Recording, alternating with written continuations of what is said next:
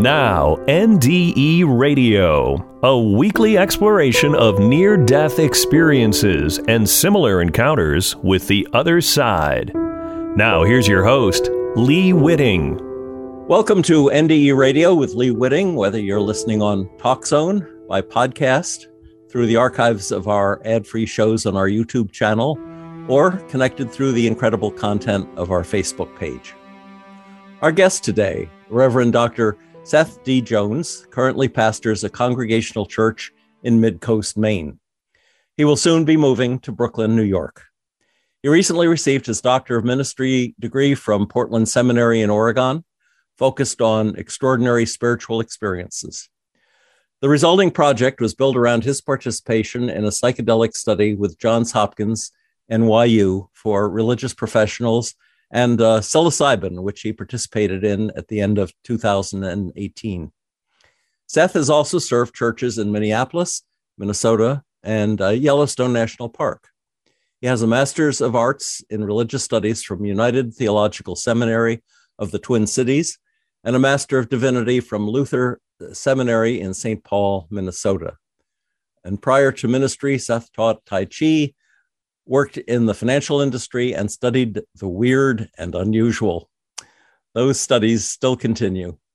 He describes himself as a father and spouse, a dog companion, a guitarist, and trying to finish a book on extraordinary spiritual experiences. Seth, welcome to NDE Radio. Thank you, Lee. It's great to be with you. Thank you for inviting me. Oh, it's it's great to have a fellow Maine pastor on the show. I think yes. uh, I think Peter Panagore and Maddie McDonald have been the only other members of that little oh, club. Well, I'm glad to be a part of it. That's great. So. so Seth, tell us a little about how your spiritual path evolved up and down and up again from childhood onward till today. Sure, uh, it's a it's a circuitous path, and uh, I um I grew up in the Congregational Church in Eau Claire, Wisconsin. And uh, while I was a part of that, I um, had various uh, experiences as a child and a young person that um, I felt like uh, were could easily be considered mystical experiences, and um, and uh, one of those mystical experiences was being baptized at around the age 16 and when i was baptized i um i uh a few months after that i felt a calling to the ministry uh such as it is as um those things go uh and uh was beginning to go towards that and um while I was in college, I, for all practical purposes, forgot my calling until a couple years after college, and I remembered again, and um, ended up going to seminary. And at that time, I was not attached to a church, and so I just went to seminary thinking that's what you do to become a minister. And during my first time at seminary uh, in the early '90s, I ended up um, losing my faith while I was there. And uh, by the time I was done, I was deeply involved in a um, martial arts new age sort of school that did a lot of uh, depth work and breath work and sort of uh, deep meditation kind of things, along with uh, martial arts, particularly Tai Chi and uh, that became a commune. And so my wife and I uh, lived in this commune for about six and a half years, and were a part of the school for about six years prior to that. Mm.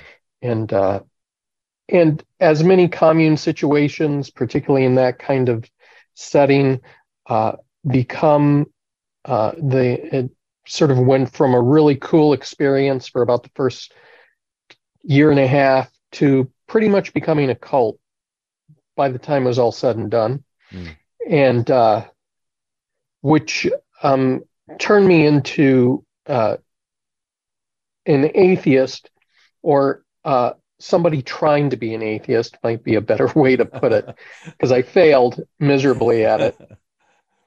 And uh, throughout all these times, I was studying I was reading strange things, and you know, uh, Minnesota is um, sort of a, a, vortex for a lot of strange uh, events and experiences, and so I was reading a lot about those and studying uh, unusual things, everything from UFOs to to energy and body um, stuff and energetics and things. And uh, and then in my atheist time i really sort of just tried to focus on thinking clearly and critically about all kinds of things. So i sort of developed uh, I, I, tried to develop a, a skeptical mindset. And interestingly that skeptical mindset led me out of our our commune experience uh, and into back into the church. And so we joined a church uh, in Minneapolis. And um, while I was there, I remembered again that's right. I was going to go into the ministry. Hmm. And so I had a I had a really great um, great pastor who who helped sort of guide me into that direction slowly without just jumping in feet first. And so that's what led me to get my Master's of Divinity from Luther Seminary in St. Paul. And uh, the first church I served was in Yellowstone National Park, just right on the northeast corner of Yellowstone National Park. Wow, what a setting! Oh, it was gorgeous. It was yeah. amazing. And then um, after about two years there, I came out here to uh, Rockland, Maine, and uh, and so you know when when when this study came along with Johns Hopkins, uh, I had a friend who said to me, based on my past experience and conversations we had, he said you'd be a great uh, candidate for this, mm. and so I applied for it, and it that study itself became sort of a a, a, a um, extraordinary spiritual experience for me. Yeah which is what led me to do my doctor of ministry on that subject. So, hmm. and had you done any psychedelics uh, before the uh, Johns Hopkins experience? I, I did not, and in fact, to get into the study, you had to be uh, a, a, uh, a, a, a, psychedelic virgin, such as it is. so, and um, and so uh, so they they part of part of the qualification for the study is no prior experience with psychedelics. So, wow. yeah, and so um, that was my first experience with them, and uh, uh-huh. so when you you mentioned um, when you were baptized at sixteen, were there other uh, mystical experiences as a child that you had? Yeah, you know, I am. Um, I, I have I have quite a few. I used to have um, these experiences where I, I, I felt like I was sort of seen underneath the structure of the things around me, and so I couldn't really tell what was going on. But uh, it was a, a sort of somewhat transcendent experience where I'd see movement in in uh, the things around me and I'd sort of be incorporated into that. It's it's very hard to describe. But but more more to the point, I would say one of my later later in my life when I was a teenager, I had several experiences in the outdoors. One was a backpacking trip uh, when I was in the Beartooth Mountains. And at the beginning of the trip, I managed to get these huge blisters on my heels. It was a 15 day trip. I got these blisters right at the beginning of the trip and they became infected. Mm. And I had to do this hike. It was a group of us. We had to go the distance basically. And so it was unbelievably painful. And I just remember being at the top of this ridge way up in the Beartooth Mountains at a place called Round Top Lakes and there was snow everywhere. We were hiking in deep snow. And I was up on this ridge, and the pain was unbelievable. And then something shifted. It was a sunny day, and I felt like my body dissolved into the environment around me. And this lasted, I don't know how long it lasted 15, 20 minutes, mm. where I was a perception of the environment moving through a space rather than a body. It was very, very unifying, a very yeah. unified experience. Merging with the consciousness around you? Yeah, there you go. That's a perfect way of saying it. Yes, it was as if I had become the landscape and the landscape had become me. It was quite powerful. It's, you know, it's like all these experiences, they sort of rise to the level of becoming really real, you know, the really real. Uh, so, and then, so, so in a way, you, you it, it sounds almost psychedelic. You, yeah, you were you weren't quite a virgin when you uh, went to Johns Hopkins. No, right, yeah. and then I, and then this this one I, I, I like to tell this story not because I'm gonna come down hard on on you know we're surrounded by fairies and elves and all these things, but uh, this is a very strange experience that I also had in the mountains in um, Jasper National Park up in Canada. Hmm. I was on a backpacking trip again a couple years later, and I walked into a part of the forest. And this had nothing to do with anything. It just was something that happened.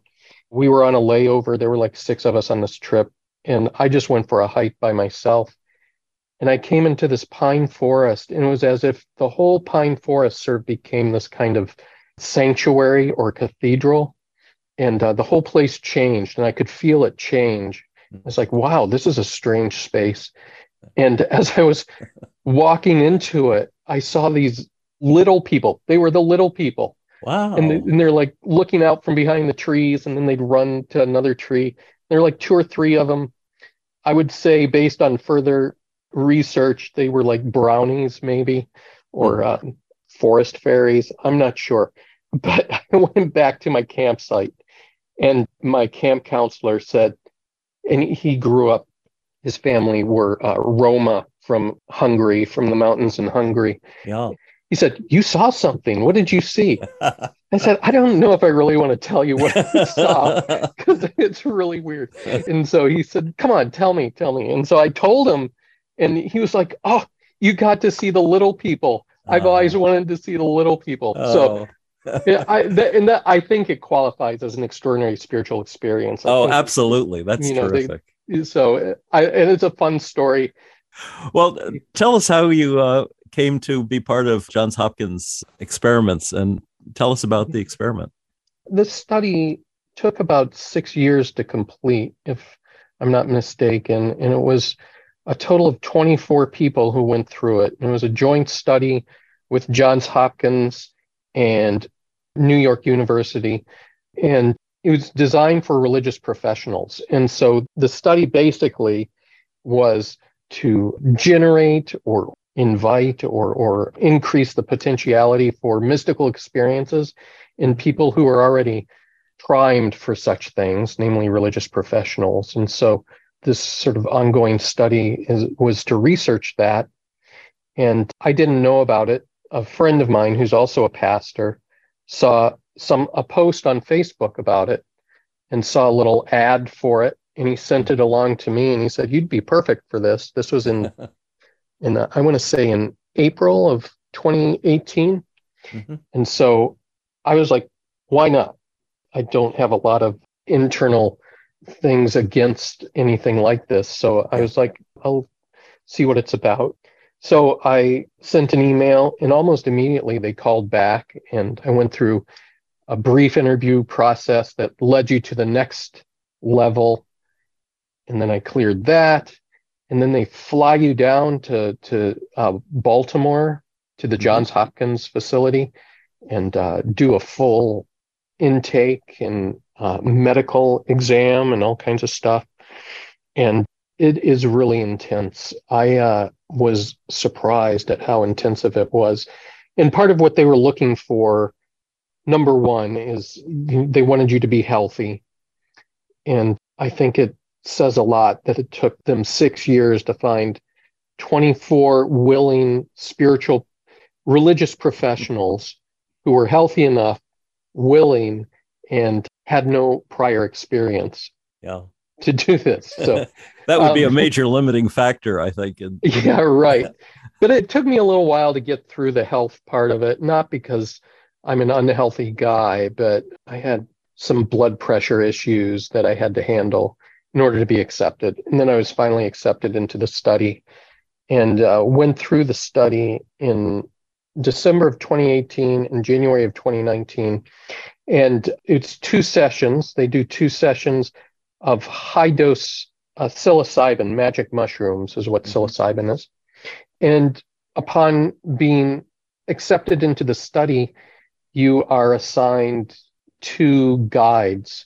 And so the guides uh, met with me on Zoom several times before I actually went down to Baltimore. And then we met in person in Baltimore and then up in person again when I came down for the actual study. And so my guides knew me very, very well by the time I was actually stepping into this whole thing.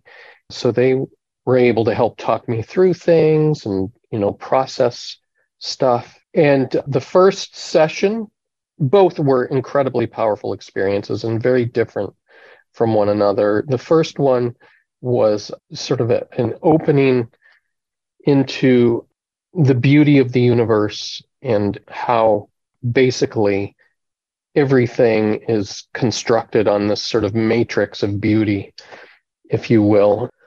And it, it was really deep and meaningful. And I, I had this, and we can get into the details of it if you want after I describe this whole thing. After the experience, I had this deep, deep sense of the interconnectedness of, as Jesus says, the living and the dead, you know, I, I had this experience with with a woman who had died, who I was very close friends with, and uh, she she met me in my experience, and so I came away with my first experience uh, with this deep sense of the continuation of individual consciousness beyond this world. This is why I'm on your show. You know, this is where the NDE experience and the psychedelic experience cross over in a big way. Absolutely. And, and after that first experience, I was sort of on this sort of intellectual and, and spiritual high from it. And I had this whole plan. I had a book all planned out. I had all these ideas about it.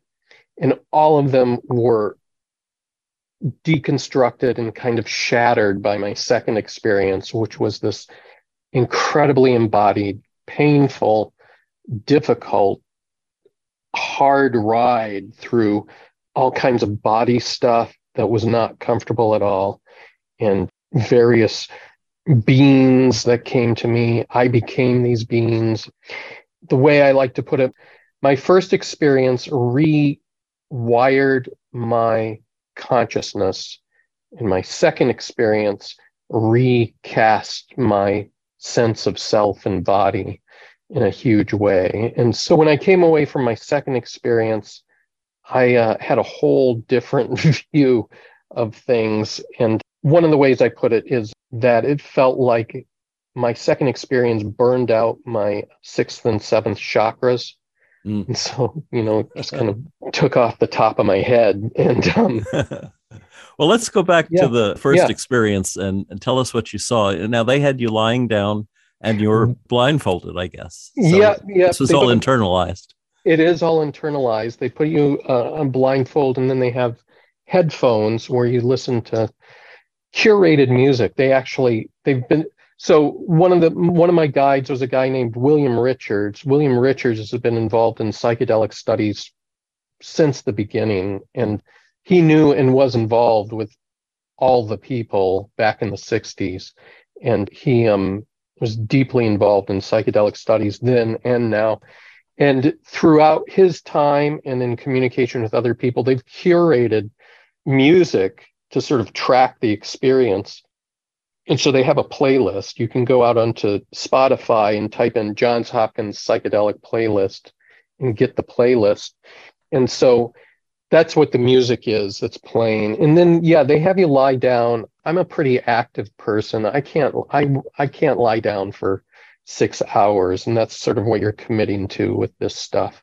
And so at the beginning they do this sort of very kind of ritualized presentation of the psilocybin, which, by the way, is a blue pill. I think that's funny given all the talk about red pill and the culture. yes, the Matrix. And, yeah, right. and so it's a blue pill, and they present it to you in this nice little cup container. I was in a nice room, you know, comfortable space. They've created soft lighting, and uh, so it's not a hospital room. It's not like you're not, right. You know, it takes about 20 minutes for the stuff to start to take effect.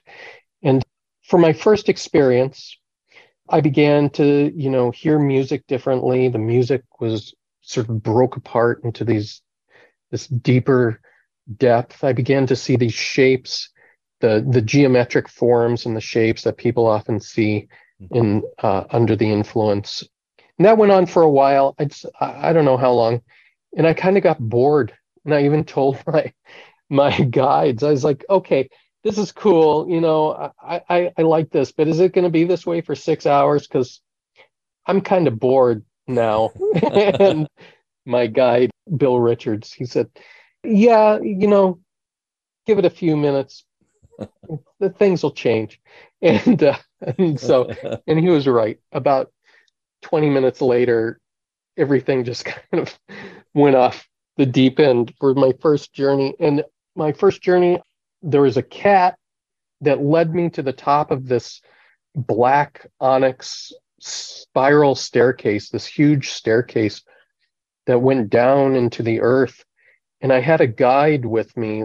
I perceived it as sort of an angelic presence with me, mm-hmm. taking me down the stairs. And we went down these stairs and as we got deeper and deeper, the uh, we were sort of going under water, all these colors moving through the water. And then at a certain point, everything just sort of flashed, and the entire universe became this shimmering cathedral. And it was made out of these these in, these multidimensional blocks that glowed different colors and some of the colors were off the spectrum i wouldn't have been able to name them fantastically beautiful one of the most beautiful things i've ever seen and we went deeper and deeper and the cathedral got more and more clear as we went deeper and deeper and he took me to this i call it a transfer device but really it was a place to lie down deep under this river and um, transparent sides. It was like a coffin, but it also wasn't. And he had me lay down, and it was like an ego death.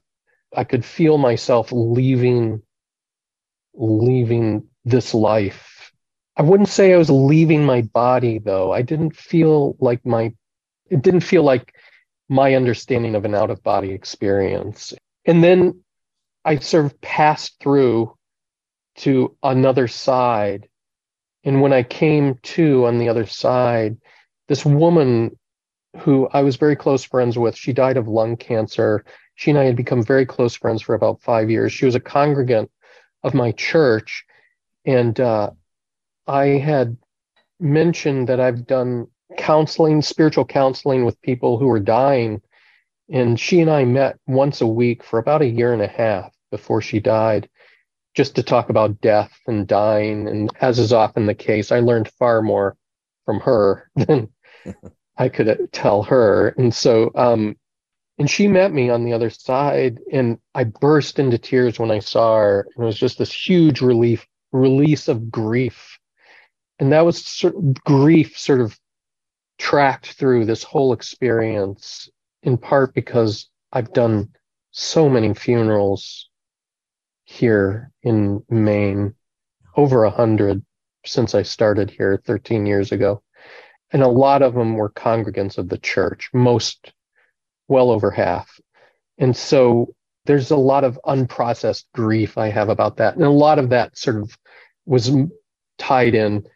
And Jean met me on the, she was a very funny woman. She met me on the other side and she said, okay, stop crying. You need to stop crying. That's not that's not what you need to do here. And uh, just follow me. And so I was like, okay, all right. And so she took me through these undercrofts of the of the shimmering cathedral, the vast cathedral, and it was like these smaller spaces with these bricks and everything. And then we came up and out, and we came out onto a cobblestone street. And I knew when we came out that it was Paris.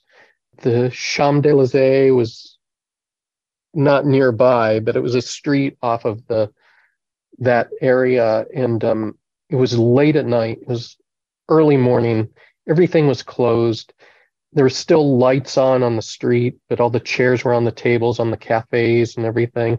It was unbelievably beautiful, as beautiful as the cathedral, and probably a part of it's a part of the cathedral, obviously. And uh, and she said, "This is pretty much where I hang out now." And um, I said, are you telling me that heaven is Paris at night? She said, Yeah, yeah. Heaven is Paris at night. This is where I hang out. And way in the back, my ego in all of this, my sense of who I was and myself was like way back and to the right, which, as an aside here, one of the lessons I took out of my first experience is the problem isn't that we have an ego. The problem is that the ego doesn't know its place. And so in this case, my ego's place was sort of back and away as sort of a witness of all of this. And uh, my, my, myself sort of in the background was saying, God, does this mean I'm going to have to learn French? Because I don't, I haven't learned French, and um, I'm learning French now, though, and so um, just in case. Yeah, right. And, and here, uh, I thought it was Hebrew that uh, they spoke in heaven. That's right. Yeah. and then after that, I kind of came to. This was after like four hours, three or four hours. Yeah. And then I spent a lot of time talking things through and around with my with my guides. After that, the interesting thing about magic mushrooms, psilocybin. I think this is probably true with most psychedelics. When it's done, it just everything just you just come back and you're back in yeah. normal space. And so that was my first experience. And you know, I came away with a really powerful sense that I'd encountered, as I said before, the really real, that I'd gotten a glimpse of beyond the veil. And it had a confirming effect, both in my belief about the structure of the world, about beauty. Mm-hmm. And at the same time, it changed a lot of my understandings as well. One of the big sort of confirming things was the sense of the continuity of life beyond this life. And then, how long after was it that you took uh, your second trip? One month. It was one month. Hmm. And I think you told me they gave you double the dose mm. the first one. The first dose was, if I remember correctly, they did 25 micrograms per 75 kilograms of weight. And so I probably got about 28 micrograms the first session, which is a high dose. I don't know exactly what that translates into. And then the second one was uh, 35. They go to 35 oh. micrograms per 75. So it was a significant increase. It wasn't double, as Bill Richards would tell me. He, he'd say there really is no no maximum dose for psychedelics, which is fascinating. There, you know, there's stories of people who've taken like a hundred acid tabs, and you know they had quite an experience. It won't kill you. It won't kill you, but this dose was very high. So one of the things Bill Richards says is after a certain point, you're just pushed so far out beyond the edges of perception and reality that it becomes meaningless. It's really hard to bring something back. There's an upper limit to what they give you for these things. So it is Johns Hopkins after all. That's right. Yeah. yeah. Highly controlled situation. And so the second experience was just a whole other way of of experiencing whatever one encounters with these things. If I weren't in the setting I was in, I probably would have qualified primarily as a bad trip in some ways. They don't like using that language in uh, these experimental settings. Sure. A challenging experience is what they call it. But for this one, almost immediately, I felt like after I took the psilocybin, I felt like my body was disjointed, misplaced. Like my arms weren't in the right place. They felt like they were in different parts of my body. My legs felt weird, like they were on backwards. One hand was sweaty, the other was dry. I couldn't tell if I was hot or cold. Uh, my clothes were incredibly uncomfortable, and yet my bare skin didn't like being in the air. It was just everything was messed up. And that just kind of got progressively worse to the point where I felt like I was in a um, tunnel of tentacles, like I was surrounded by tentacles, and that my my body was was like those little uh, sea anemones on the bottom of the sea, you know, mm-hmm. with the little fingers. That's what my body felt like, and each one of those those anemones are separate sensors and none of the information that I was receiving was good. It did not feel good at all to the point where I thought I was having an allergic reaction. I was pretty sure I was dying. I was glad I was like ah. 700 feet from the entrance to the main hospital for Johns Hopkins. And it was really quite horrible. And finally, after I don't know how long that went on, but Bill came over and sort of just had me push against his arm to try to kind of force my body into another state of being. And it did. And I went into this space, this tight concrete space that was sort of crushing. And I felt like it was another ego death. And by this time, I had started moving around and when I came out the other side of that space, I was thrashing and making a lot of noise, breathing really heavily. Hmm. And I became a Mayan or an Aztec South American god. And I was over, you know, those playing fields in the Aztec, the old Aztec. Um, yes, the, the loser died. That's right. Yes. Yep. And so I was over one of those big fields in a Mayan or an Aztec town, and I was in the air over it, and there was lightning shooting out of my hands and out of my eyes and my head. I felt pure anger and rage. I felt like I was like a war god or something. I really didn't have much consciousness of self hmm. other than just this state of being that went on for a while and I was thrashing around. And then that shifted and I became a bull in a cage, a dungeon underneath a coliseum in ancient Greece. Around the cage were what I understood later to be Christians who were also in the dungeon waiting to be, I don't know, fed to lions or whatever in front of the crowd in the Coliseum. Mm. And they, they were all praying for me and, and trying to calm me down because I was slamming against the cage and it was wild. And during each of these events, if you, I, I, I, no one asked me, who are you or what are, I don't know if I would have been able to answer who I was in those moments, you know, other than the thing that I was doing and being. And then the bowl went on for a little while, and then it just sort of shifted into this column of smoke. And I became this godlike being, which I associated with Shiva. And I was moving these vast spheres around this huge space like planets.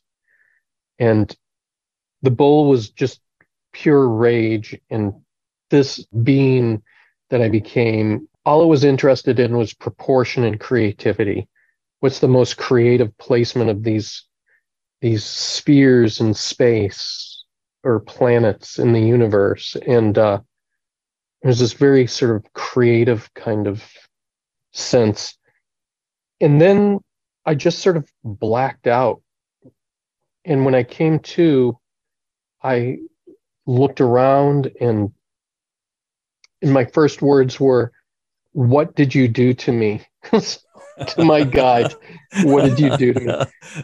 And, uh, you know, and I wasn't sure if I'd been dreaming or if I'd actually been doing the stuff. Uh, but I hurt. I was really sore. And um, they said, Nope, you were you were moving around for quite a while there. And then again, we talked through stuff. I began to see a lot of things about rage and creativity and my family of origin things, you know, uh, quite deep. I mean, my my sense of psychedelics and what I've read of near death experiences is that you you are receiving information through channels that you don't normally receive information from, you know? And so it, it reconstructs how, how you, how you understand yourself and the world. For my second experience, I felt like our psyches are like these stacked blocks of different meanings and different experiences. And I felt like the things were being taken out and moved and put back in different places so that when I came out of it, I felt like my whole sort of psyche had been reconstructed and reshaped. And, you know, some of the blocks were left out and it was wild. And so I think part of the benefit of an experiment like this is for people who are attuned to the mystical like uh, religious professionals. In this mm. study, there was one Muslim woman, quite a few different flavors of Christianity, and then a Buddhist priest, and a significant number of various flavors of Judaism as well expressed. And so I just think the benefit of a study like this for people who haven't had the experience, who go into this willingly, is they bring a different culture to it. And so you're open to these experiences in a way that, I mean, I think everyone's open to it mm. in their own way, obviously, but it just brings a different perspective to it that is informative. Did you ever have a chance to sit together with the other experimenters? To uh, I did. In fact, all of us who went through the study, none of us knew anyone who'd gone through the study beforehand. And it took almost, I didn't discover anyone else who'd gone through the study until almost a year later. Hmm. And it's primarily, I found out who another person who'd gone through the study through the work of one person, Brian Muraresku is his name. He wrote a book called The Immortality Key, which is about early Christianity and the possibility, the potential likelihood that at least some parts of the Christian movement were using um, highly tainted wine for communion with psychoactive substances among them. Interesting theory. Yeah. And so, anyway, I uh, reached out to Brian Muraresku after his book came out in 2019. And through him, I got hooked up with another person who'd gone through the study. And then he and I sort of became a vector or a magnet. And so once a lot of us began to get together, we all wanted to meet one another and see who we were. And through the work of a group called River Styx out in California, this great foundation run by a guy named Cody Swift, they put together a retreat for us hmm. that we just did in June of this year, the end of June. And so almost everyone who went through the study was at that retreat. And it was really great, really neat experience to be with all the people mm-hmm. who'd gone through it. Were any of your guides there? Yeah. Oh, yeah, they they came too. They did. Yeah. Now, let, let me ask you do you think the Johns Hopkins experience affected your faith in any way? Yes, it did in an interesting, a couple of interesting ways. The first thing I'd say is that it deepened my faith.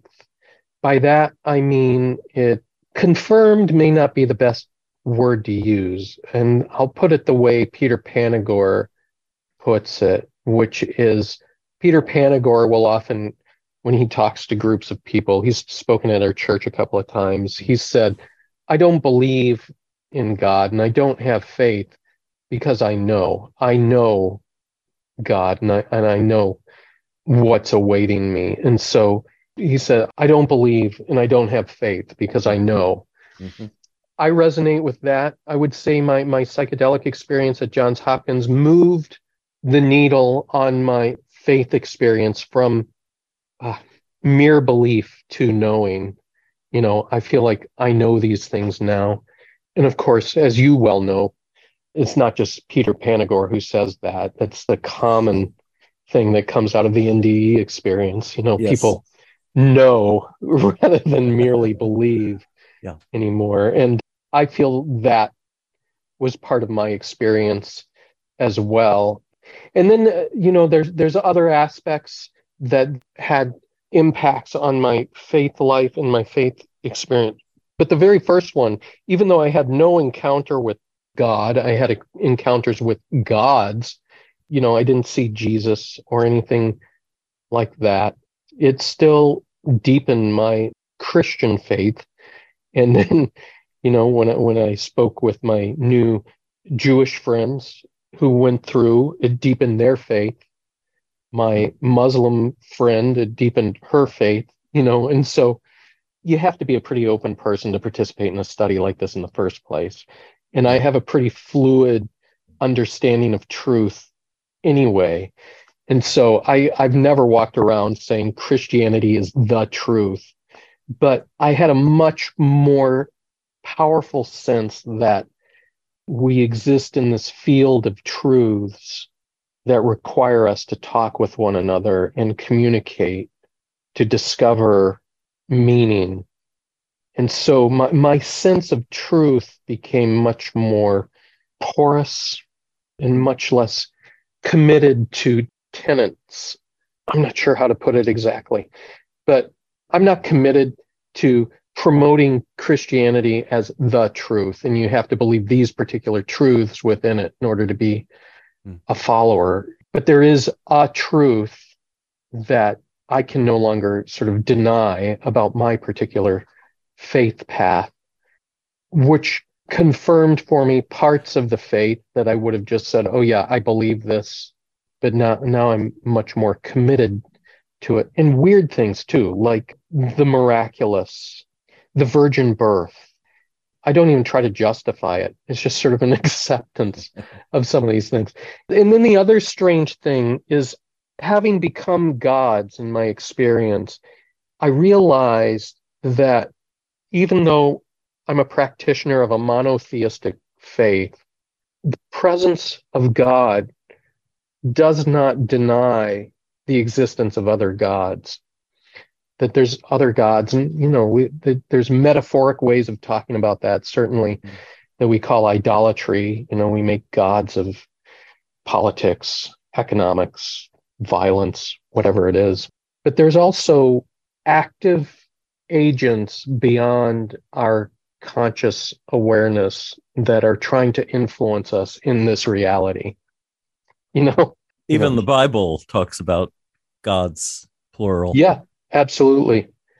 So, you know, there's some interesting changes there. And then just in terms of practical engagement with other people, in terms of my getting up in front of people every Sunday and preaching the gospel, of which there's many meanings, I do it with much more confidence and just here's this crazy story and let's see what's going on there and you know and kind of accepting what the story is presenting rather than trying to deconstruct it or even get hung up with all kinds of deep history with it it's just really attending to the extraordinary spiritual experience that's being expressed. Because, this is what I did my doctorate on, once you accept the extraordinary spiritual experience, that's all scripture is from the very beginning to the very end is one spiritual experience after another. Mm-hmm. What we do with that is we see the experience, we take our received theology or our trained theology and apply it to the experience that we're reading about. And then we make our decisions about the meaning of it based on that sort of feeding into it instead of going the opposite direction, taking the experience as it's expressed and seeing how it changes how we think about all these things in and of itself.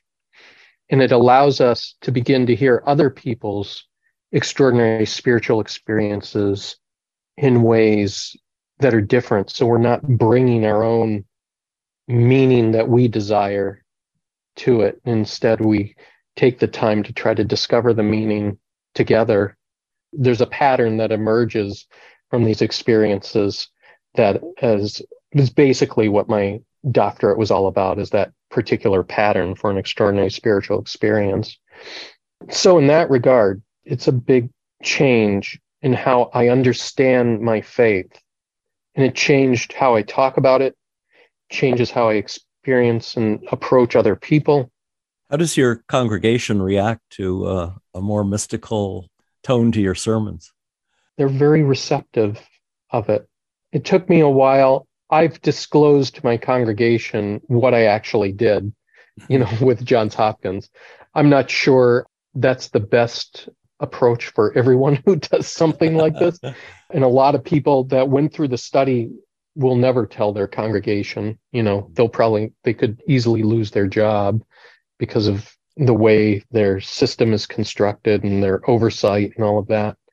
But my congregation was surprisingly open and I led them up to it. I did a series of sermons that led into my disclosure of what I'd done. But prior to that, the shift in my preaching was distinct and well received by the church, for which I was grateful. How do you suppose we could get more denominations to accept the reality of NDEs and personal mystical experience? I thought about that a lot for my doctoral project and the book I'm trying to write about this. And really, I think from the outset, let's just, what do we do in a church? We worship God. And then, you know, if you're a Christian like I am, you know, you move that to another level. What do we say about the nature of God? The whole thing the reason we're there is an extraordinary spiritual experience itself. I mean, you know, we have this whole story that we tell every Christmas and every Easter that's just observably wild. It is a crazy story. And it's an extraordinary spiritual experience in and of itself. And so I just think beginning there, that we've already accepted an extraordinary spiritual experience just to gather together in this space. And then once you've made that move, beginning to understand that often people who are looking for a church are looking, let me put it another way. People, I believe, are looking to make meaning. And a lot of people have these experiences in their lives or they know people who've had these experiences. And it's a very private thing. Most people don't share it in public. But it seems to me of all the places that would be the best possible place to share your extraordinary spiritual experience, your near death experience, it would be in a church or a synagogue or a mosque, you know? And the challenge is once you bring that experience in, is to just be able to sit with the experience and listen and hear it rather than determining is it demonic or is it angelic you know? Does it fit bring, the orthodox belief? Yeah right you know, whether it conforms to the denominational take exactly. on these things yeah. Yeah all that stuff gets put to the side and what we're doing is trying to make meaning of our experience relative to the greater experience that we've already agreed to and participate in. Mm. You know, and depending on where you are on the spectrum in Christianity, some churches get up there every Sunday and say, This piece of bread and this cup here of wine or juice is the body and blood of Jesus Christ. You know, you, you've already made this incredible experiential spiritual claim and then you move through the various beliefs of what's actually going on there. But regardless, we're gathering to honor an extraordinary spiritual experience. And if a church is anything, it's to provide the opportunity for all of us to participate in that experience, that one extraordinary spiritual experience, by way of our own extraordinary spiritual experiences. Mm-hmm. So I don't really know how you get churches to be more open to these things, but I do think that what I just described there provides a good foundation for beginning to do that. And, I think the uh, writers of the Bible had any more contact with the other side than some of the personal mystical experiences we hear about today. Oh, yeah. I think they were either telling their own extraordinary spiritual experiences like Paul. Yeah. Or John in Revelation, for instance. Or uh, they were communicating, or the prophets. The prophets are another great example. Or they, they were telling the story of an extraordinary experience for others to hear. Moses in the burning bush.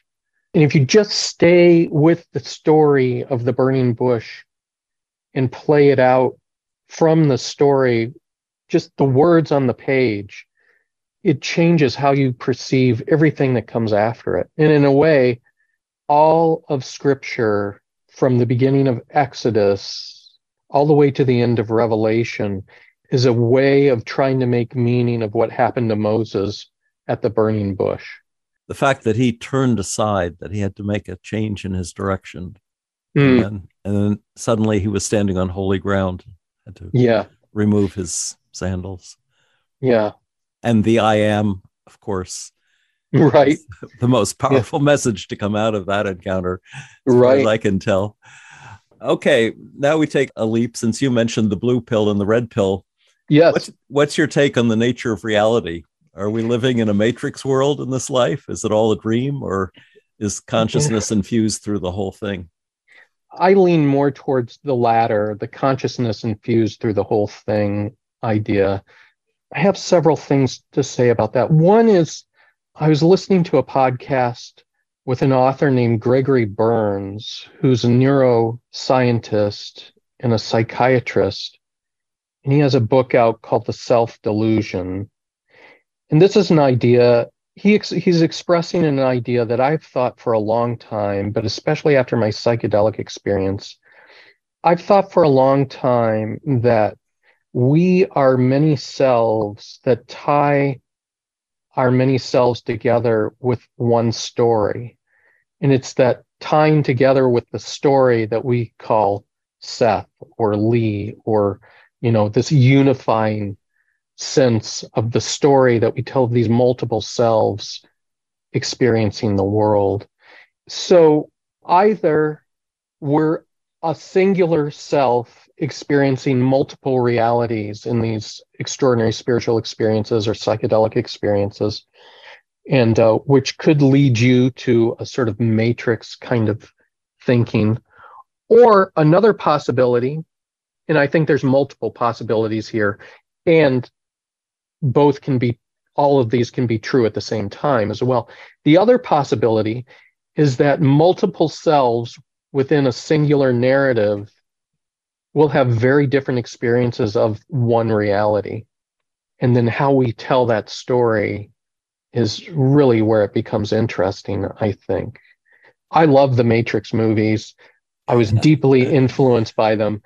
But I have to say, finally, my issue with that way of perceiving reality is that it allows fundamental judgments against other people to be made without any any kind of consideration of how they're experiencing reality finally. You know, people are trapped in the matrix and they have to wake up. Mm. But I think it's much more likely that that we all sort of exist in this shared dream space that has varying degrees of awareness of the nature of that space. And uh, waking up is more a matter of becoming more aware of the dream we're all sharing with one another rather than rather than waking up beyond that dream it's a it's a little uh as you well know i mean you know we can get very particular about how we talk about these things but but it gets hazy around the edges you know and uh, but in some ways thinking about it in the way i'm talking about it allows for a continual experience of meaning making with other people mm. and I, I just think we participate in this communal event that we're all experiencing here. Part of my study with psychedelics and, and with extraordinary spiritual experiences was in shamanic practices as well, in indigenous cultures. And I think it's probably good to think about the early parts of the Bible, the Jewish Testament, and even the beginnings of Christianity, to think of it more in terms of indigenous and sort of shamanic ways of thinking. And what I mean by that is not necessarily that they were shamanic faith traditions, but that in those traditions, the shaman goes out into the experience for the sake of the community. They would never do it just for their own individual knowing and knowledge. Mm. And uh, as with many NDE experiences or uh, the other one I think of often is uh, UFO abductions. Mm-hmm. When when people come back from those, they often have a very uh, deep sense of of being beholden to all of humanity. That that the the message they bring back or the awareness they bring back is a connection with the community of human beings and all living things, and that there's a fundamental purpose in the extraordinary spiritual experience that you are the experiencer but what you're bringing back from it is not for you. It's it's for others as much as for you. Exactly and, why i do this program. Yeah yeah. I just think that that awareness and that way of thinking undermines the whole sort of matrix and fantasy of this reality. We're having real experiences, we're real people doing real things here, and it influences, and we are influenced by other realities as well. Well, yeah. every near death experience is so personalized for the experiencer yeah. that you can listen to. I've done about 500 shows now, and every story is different. Absolutely. It's the same basic reality that comes out of all of them though is that God is love. Mm-hmm.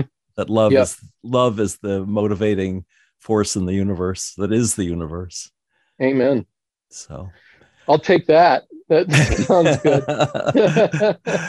yeah. Thank you, Seth. This has been terrific. Yeah, uh, this uh, thank you for sh- sharing your story and the after effects of it. It's uh, yeah. just wonderful. In terms of all the stories you've heard and all your research. I mean, you know, you run a whole organization on near death experiences. The psychedelic experience, do you hear in it a lot of crossover with the near death experience as well? I mean, is there a lot of similarities? And um, I, I think it's a take of the same truth, but in more physical terms. In other words, mm. it's heaven and hell, like your two experiences, but mm-hmm. expressed, for instance, heaven was Paris to Gene. Yeah, right. Yeah. and yeah. hell was this exercise in anger and forceful power of the mm-hmm. demigods want of control. Yeah. And that says hell to me. Someone on the other who has a near death experience may experience, you know, demons are in a black space for hell and God mm-hmm. being a God of light or a vision of Jesus. Yeah. So it's the same truth being talked to us through the environment that mm-hmm. and the environment for psychedelics is the earth and for the yeah. NDE is for the other side. Yeah. Oh, I like that. That's a nice way of saying it. Yeah. Anyway, I know you're going off to New York, you and your wife, and she's going to be at Riverside Church, one of my favoriteest places in, Yeah. in, in the world, especially in New York City. When I was at Columbia, I would go down and go up to the bell tower and oh, sure. practically lose my hearing listening to the, the bells going off. But if someone wanted to uh, follow up on this or get in touch with you, or Mhm. uh, I don't know if you have a website or anything like that that you could share Uh, with I. I have a website I'm rebuilding. I'll send you my contact information so you can put it in the show notes. But um, Okay. soon after my second experience, I bought the domain psychedelicpastor.com. And so I'm in the process of rebuilding that website. And um, Uh-huh. it is out there. So they should jot it down, but don't try to use it just yet. Yeah, yeah, don't expect much from it. I have a few things from a few years ago out there, but I'm I'm going to be much more intentional about how it looks and how it's designed over the next few months. So, Great. Well, yeah, I look forward to it. great. And I look forward to uh, talking with you again. Yeah, that'd be wonderful. if listeners would like to hear the show again or any of our more than 475 archived ad free NDE interviews, go to TalkZone's NDE radio site and hit the past shows button, or go to our YouTube channel, NDE Radio with Lee Witting, where you can subscribe to and comment on the complete NDE radio library. And be sure to check out our NDE Radio Facebook page. Just search NDE Radio with Lee Witting on your Facebook app. And listen again next Monday, 11 a.m. Eastern at Talk Zone for more NDE Radio. I'm your host, Lee Witting, saying thanks for listening.